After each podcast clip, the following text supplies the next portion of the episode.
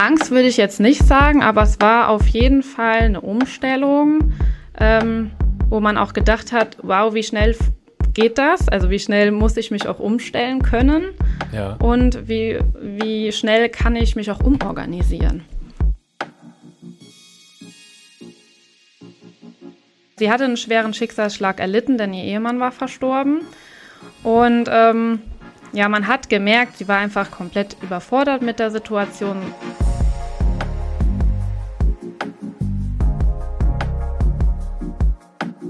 Versicherungen. Jeder braucht sie. Aber sich damit wirklich auseinandersetzen? Ist das nicht nur unverständliches Expertendeutsch und arbeiten da nicht nur Verkäufer, die mir was andrehen wollen, was ich gar nicht brauche? Und überhaupt, ist das nicht alles völlig langweilig? Es gibt viele Vorurteile über die Versicherungsbranche.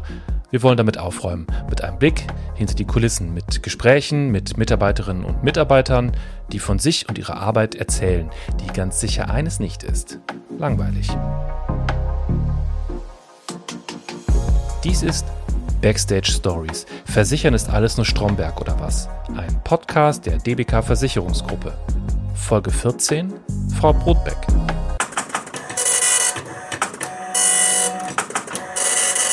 Ja, also ich bin ähm, ja sehr im Vereinsleben aktiv, was natürlich durch Corona auch ziemlich zerstört wurde oder zumindest ja unterdrückt wurde, weil man sich ja nicht treffen konnte oder versammeln konnte. Und ähm, das ist schon eine schwierige Sache, das genauso aufrecht zu erhalten. Wir haben natürlich auch versucht, äh, Kurse online zu machen, also im, im Sportverein Kurse online zu äh, machen und anzubieten. Was für Vereine meinen Sie denn eigentlich überhaupt? Ähm, also ich bin ähm, bei uns im Sportverein in der Tanzgruppe, wo mhm. wir für Karneval äh, ja, Tänze einüben, was ja jetzt aktuell leider auch wegfällt. Ähm, ja, und wir haben dann noch so ein paar Sportgruppen, wo wir Zumba machen und Step Aerobic machen, um uns einfach mhm. ein bisschen fit zu halten. Ja. Und ähm, ich bin noch im Musikverein im, im Ort tätig. Und ja, da bin ich auch im Vorstand. Also da wurde man dann auch ins kalte Wasser geschmissen und musste natürlich umdenken. Es war nicht die typische Probe mit 30 Mann, die man da abhalten konnte, sondern das wurde dann auch online verlegt. Aber das ist auch nicht jedermanns Sache und vor allen Dingen gerade die Älteren, ähm, dass die sich dann mit dem Laptop zu Hause hinsetzen und auch zum Beispiel ein Skype-Meeting öffnen. Ähm, ja, das muss man auch erstmal dann ein bisschen üben und, zu, und auch beibringen, dass es immer besser wird und nicht mhm. jedes Mal so ein ähm, Akt ist. Und äh, was spielen Sie für ein Instrument? Klarinette. Klarinette. Ja. Und die Musik, was für Musik machen Sie denn? Wir sind eher so auf Frühshoppen, also auf äh, Kirmes unterwegs oder an Karneval. Spielen wir an Karnevalsumzügen, äh, ja, auf äh, Feierlichkeiten, wo wir dann ein Ständchen spielen. Da kann man uns natürlich auch buchen, aber überwiegend sind wir dann natürlich bei uns in der Region auf äh, den Kirmes unterwegs und ja, wollen den anderen Menschen auch Spaß bereiten und haben natürlich auch selber dann Spaß daran. Wie stelle ich mir das jetzt vor? Also Sie ähm, spielen jetzt die Musik dann quasi jeder in seinem Zimmer durch Skype verbunden? Also wir haben kleinere Gruppen gemacht, ähm, weil das sonst mit der Übertragung gar nicht funktioniert. Ja. Und ähm, wir waren dann meistens so mit fünf Personen und der Dirigent mit dabei. Und dann mussten wir aber leider immer einzeln spielen, weil das halt nicht funktioniert hatte mit allem Mann zusammen. Und das war so, ähm, ja, als würde man frisch in die Aus Instrumentenausbildung gehen, weil der Dirigent natürlich alles gehört hat und alles korrigiert hat. Äh, ja, muss man sich auch erst dran gewöhnen. Äh, aber ja, man wollte ja trotzdem noch so ein bisschen das Vereinsleben aufrechterhalten, weil wenn das über Monate komplett wegfällt, dann besteht halt auch die Gefahr, dass manche Musiker nicht mehr kommen oder manche Vereinsmitglieder. Und ähm, das wäre natürlich sehr schade, dass wegen der Corona-Pandemie dann das äh, Vereinsleben komplett einkippt. Haben Sie denn Pläne, wann Sie das nächste Mal auch alle zusammen auftreten? Bestehen die oder sind Sie da noch sehr vorsichtig? Ähm, ja, also wir haben jetzt den Karnevalsumzug in, in, in den Sommer verlegt. Und da drücken wir natürlich alle die Daumen, dass das funktioniert. Ah, das weiß ich. Hier in Köln war das so ein unheimlicher Skandal, weil das der Herr Lauterbach ja vorgeschlagen hat und da gab es große Gegenwehr auf jeden Fall. Das äh, habe ich mitbekommen. Ja, aber das ist natürlich im Moment äh, tatsächlich nicht machbar. Also auch nicht da mit Tausenden von Menschen auf der Straße zu feiern. Das äh, sieht, glaube ich, auch jeder ein. Aber ähm, ja, wir hoffen natürlich bis Sommer, dass sich äh, das ein bisschen gelegt hat und wir dann alle äh, froh sein können, wenn wir feiern können. Und natürlich hat das ja auch Vorteile, da muss man sich nicht so dick anziehen und es ist ein bisschen wärmer. Ja, also ja. das wird hoffentlich der nächste Auftritt werden.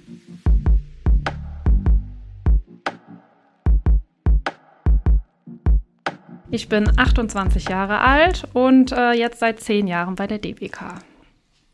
Oh, also schon ein Drittel Ihres Lebens sind Sie bei der DBK, kann man sagen. Ja, es ist jetzt schon eine lange Zeit, das stimmt. Äh, merkt man sich nicht so an, aber äh, ist tatsächlich so, ja. Wie sind Sie zur DBK gekommen? Ja, also ich war äh, damals auf dem Weg zum Abitur und habe mir natürlich dann die entscheidende Frage gestellt, was mache ich danach? Ähm, ich wusste, dass ich nicht studieren wollte, das war mir schon klar. Äh, die Entscheidung war quasi schon getroffen. Warum nicht? Also ich wollte einfach so ins Arbeitsleben stürzen, mhm. sage ich mal. Ähm, okay. Ich äh, wollte aus diesem Schulalltag raus. Man hat das damit so verbunden, ja, wenn man weiter auf die Uni geht, hat man so diesen ähnlichen Alltag. Man äh, sitzt da in seinen Reihen und hört dann dem Professor oder dem Lehrer zu. Und deshalb äh, war für mich damals klar, ich will was anderes und ich will ins Arbeitsleben starten. Mhm. Und ähm, ja, dann war natürlich die Entscheidung noch, in welche Richtung es gehen sollte. Und ähm, dann hatten äh, Mitarbeiter von der DBK-Geschäftsstelle bei uns in der Schule so ein ähm, Bewerbertraining angeboten.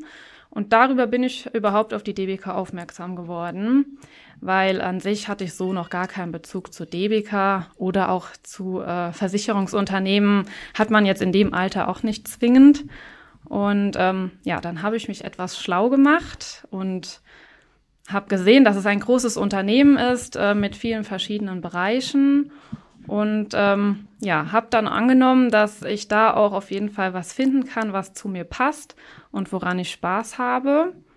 Und habe mich da natürlich beworben und es hat funktioniert. Ich glaube, das ist ja irgendwie schon klassisch, dass man in dem Alter jetzt nicht wahnsinnig oft an Versicherungen denkt, äh, dass man da vielleicht auch, wenn es nicht familiär ist, da auch gar nicht so viel mit zu tun hatte vorher. Was haben Sie denn damit verbunden? Also so im ersten Moment ist der Gedanke natürlich, ist eher ein ödes Thema. Ähm, ja, ein bisschen langweilig vielleicht und ähm, nicht so abwechslungsreich, weil man äh, kennt das ja nur, äh, die Verträge waren dann über die Eltern irgendwie abgeschlossen und da wird was bezahlt und was genau dahinter steckt, da hat man sich ja überhaupt keine Gedanken drüber gemacht. Und ähm, ja, das äh, war so der erste Gedanke natürlich. Deswegen kam das auch in den ersten Sinn nicht, sondern erst, ähm, als ich eigentlich gesehen habe, die, die Mitarbeiter waren halt sehr nett und äh, haben das super präsentiert und daraufhin habe ich gedacht, naja, ich kann es mir ja mal anschauen und habe mich schlau gemacht, was überhaupt auch hinter dem Unternehmen steckt.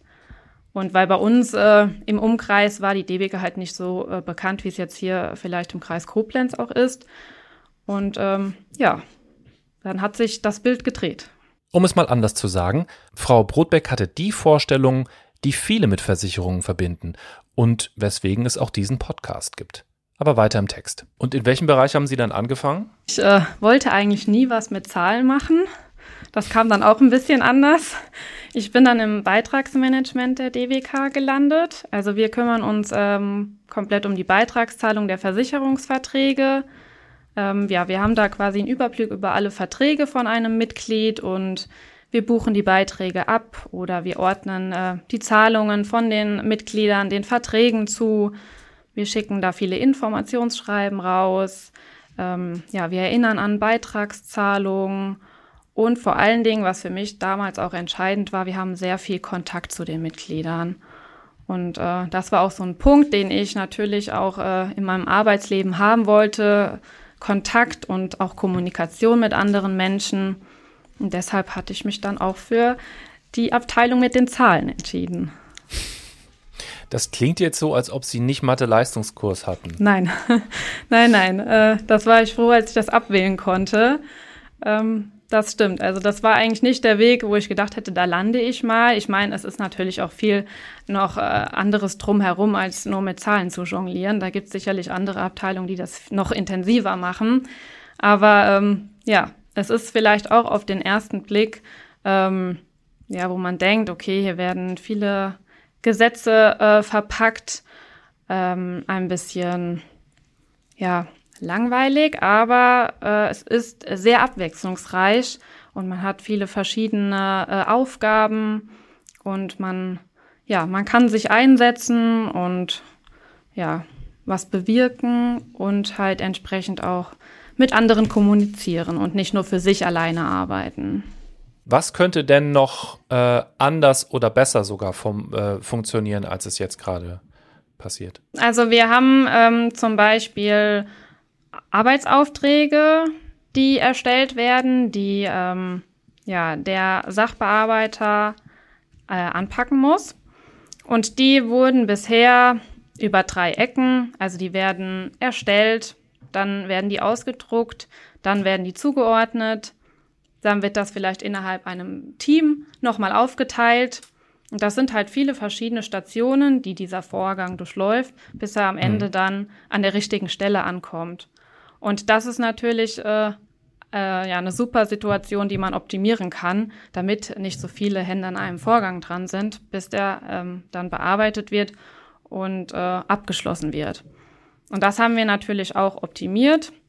Äh, schon vor Corona, aber durch Corona noch viel mehr, weil viele Mitarbeiter im Homeoffice sitzen und da musste äh, dann natürlich auch alles, was wir vorher noch in Papierform hatten, ähm, digitalisiert werden.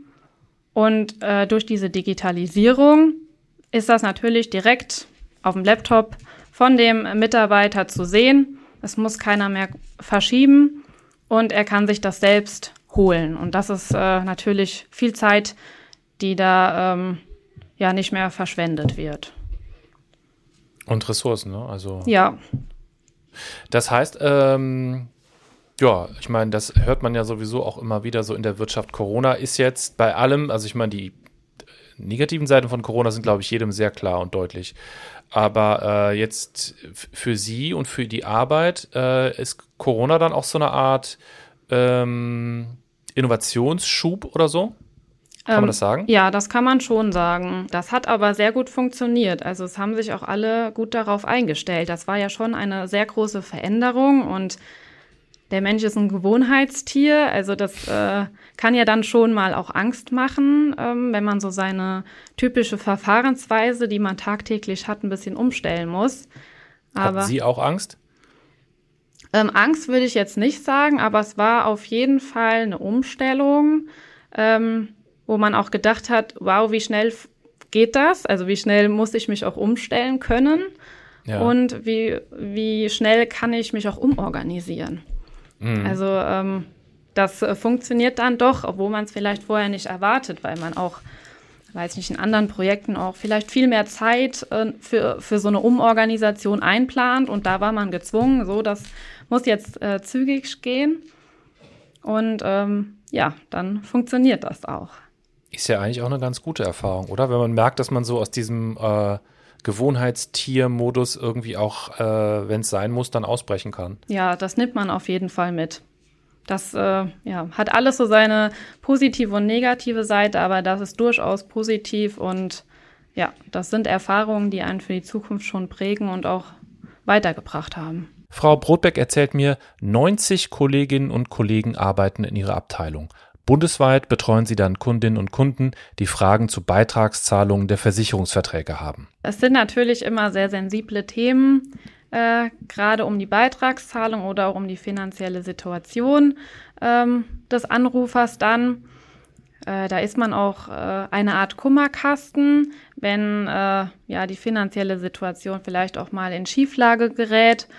Und äh, man kennt es ja so, von sich selbst auch. Äh, man spricht nicht unbedingt mit Wildfremden über Details oder private Details, ähm, gerade wenn äh, ja, es da Schwierigkeiten gibt. Und ähm, das ist natürlich auch unsere Aufgabe, da äh, Vertrauen zu schenken und das offene Ohr zu schenken. ähm, damit äh, der Betroffene auch offen mit uns sprechen kann. Und ähm, darauf sind wir angewiesen, weil nur dann können wir auch reagieren und Lösungen finden. Und ähm, ja, diese schwierigen Gespräche kamen natürlich auch mit der Corona-Pandemie. Ähm, das hat man vorher auch nicht so gekannt. Das waren natürlich auch ähm, Schicksalsschläge, die da aufgekommen sind und auch gerade bei Mitgliedern, die das vor, vorher auch nie gedacht hätten. Das hat ja wirklich äh, manche von heute auf morgen dann getroffen und da haben wir auch ähm, ja ein bestimmtes Team gehabt, die diese Vorgänge betreut hat und die Anrufer betreut hat und ähm, ja die Anliegen aufgenommen hat und äh, natürlich auch Ängste genommen hat. Das äh, ist ja da schon häufig der Fall gewesen. Und natürlich haben wir da auch einen Rahmen, wo wir reagieren können und Lösungen finden können. Und ich, äh, ja, am, am Ende des Gespräches ist es halt wichtig, dass man selbst auch merkt, okay, man hat Ängste genommen und man spürt so eine gewisse Erleichterung beim Anrufer auch. Ähm, ja, dass man selbst auch weiß, man, man hat das äh, richtig gemacht und es war auch richtig so, dass man sich dafür Zeit genommen hat. Und äh, ja, wenn man da ein Danke dann am Ende hört, ist es natürlich das Beste, was es geben kann.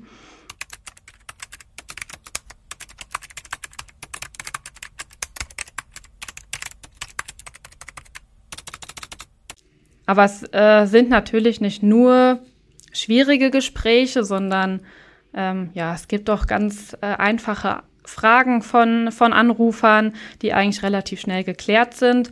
Und ähm, trotzdem kann daraus ja auch ein sehr nettes Gespräch äh, entstehen. Und das äh, hilft einem im Arbeitsalltag ja auch. Also wenn dann ein Anrufer äh, nett mit einem spricht oder man mal einen Witz macht, dann hat man ja selbst auch direkt ein Grinsen im Gesicht und das ist dann schon wertvoll. Und ich hatte ähm, sogar jetzt auch noch ein Gespräch, also ich ähm, werde eigentlich jedes Jahr am Jahresanfang so daran erinnert, wie schön auch diese Kommunikation ist, die man mit Glied Mitgliedern hat, ähm, weil ich kriege immer einen sehr netten Anruf von einer älteren Dame, die äh, kenne ich sozusagen schon eigentlich seit Beginn äh, meiner Arbeit in der Abteilung. Ähm, da habe ich die nämlich noch betreut und äh, ja, sie hatte einen schweren Schicksalsschlag erlitten, denn ihr Ehemann war verstorben. Und ähm, ja, man hat gemerkt, sie war einfach komplett überfordert mit der Situation. Man kennt es ja oft, dass der Mann alles regelt und managt und ähm, ja, dann hatte sie viele Unterlagen vorliegen und sie wusste gar nicht genau, ja, wie der Stand ist und was sie für Verträge hat und äh, wie die Beitragszahlung laufen sollte. Und da, das, also da war noch nicht mal was großartig in Schieflage geraten, sondern es äh, war eher so die Aufgabe, so die Anruferin ein bisschen zu beruhigen und ähm, einfach Ängste zu nehmen. Und dann nimmt man sich auch die Zeit, die das braucht. Das ist auch überhaupt kein Problem. Und so ist da auch ein sehr nettes Gespräch dann draus entstanden. Und ja, wie gesagt, diese nette ältere Dame habe ich dann immer am Jahresanfang mal am Telefon und dann wird sich auch äh, ein frohes neues Jahr gewünscht und eigentlich nur mal kurz abgeklärt, ob noch alles super läuft. Und das war es dann auch schon. Aber trotzdem, also selbst wenn das nur fünf Minuten sind, das nimmt man dann gerne mit.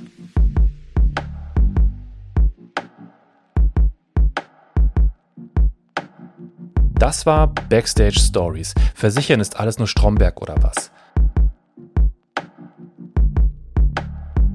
Eine Reihe, in denen wir mit Vorurteilen gegenüber der Versicherungsbranche aufräumen wollen.